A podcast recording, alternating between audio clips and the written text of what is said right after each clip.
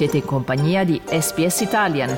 Trovate altre storie su sps.com.au barra Italian o scaricate la SPS Radio app.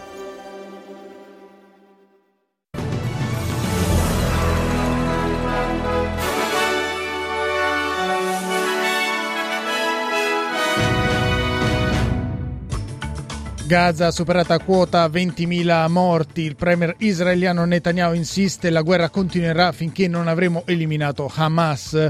Cina sale ad oltre 130 vittime il bilancio del terremoto nella provincia di Gansu. Russia, un ex giornalista televisiva annuncia che sfiderà Vladimir Putin nelle elezioni presidenziali di marzo. Calcio Serie A nel turno prenatalizio sono quattro, gli anticipi in programma nel venerdì italiano.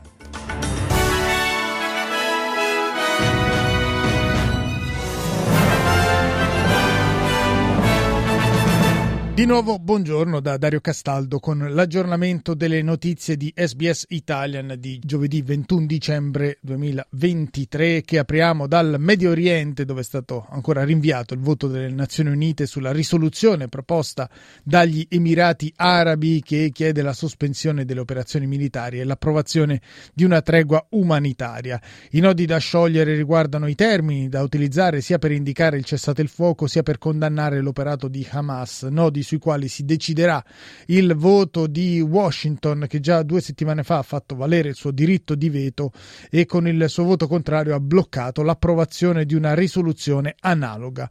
Anche per questo il governo di Abu Dhabi ha chiesto tempo.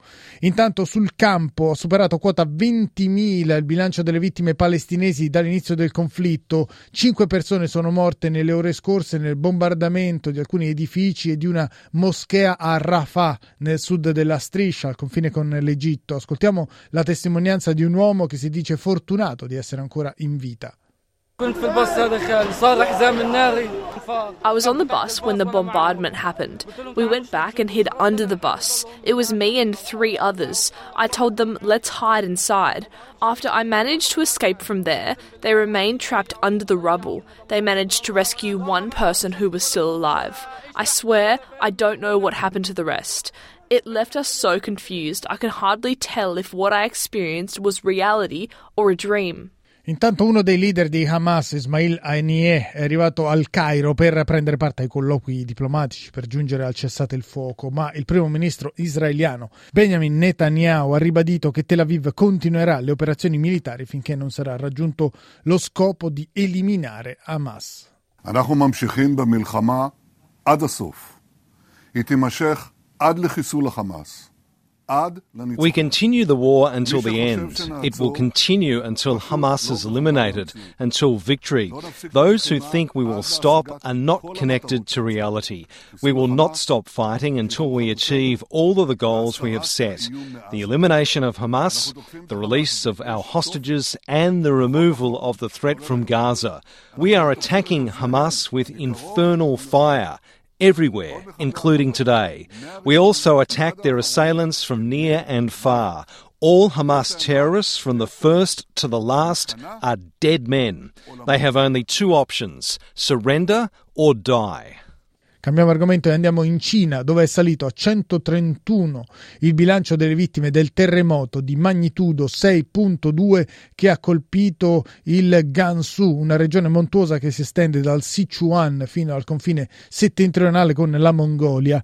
Le autorità hanno mobilitato una serie di risposte all'emergenza, ma il lavoro dei soccorritori si è rivelato più impegnativo a causa delle temperature ampiamente sotto lo zero per l'ondata di freddo eccezionale che sta interessando soprattutto il nord della Cina. Ascoltiamo la testimonianza di un soccorritore.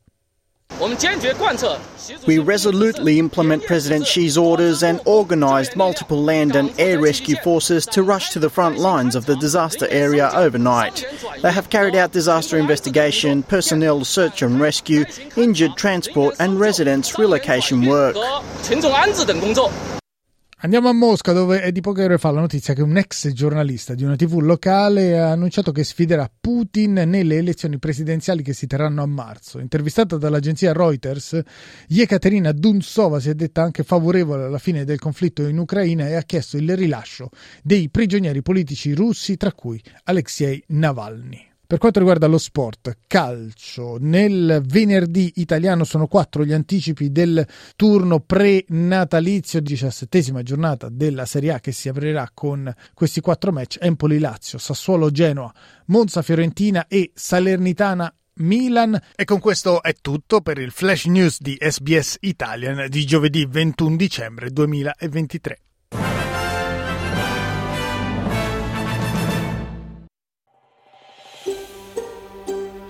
Cliccate mi piace, condividete, commentate, seguite SPS Italian su Facebook.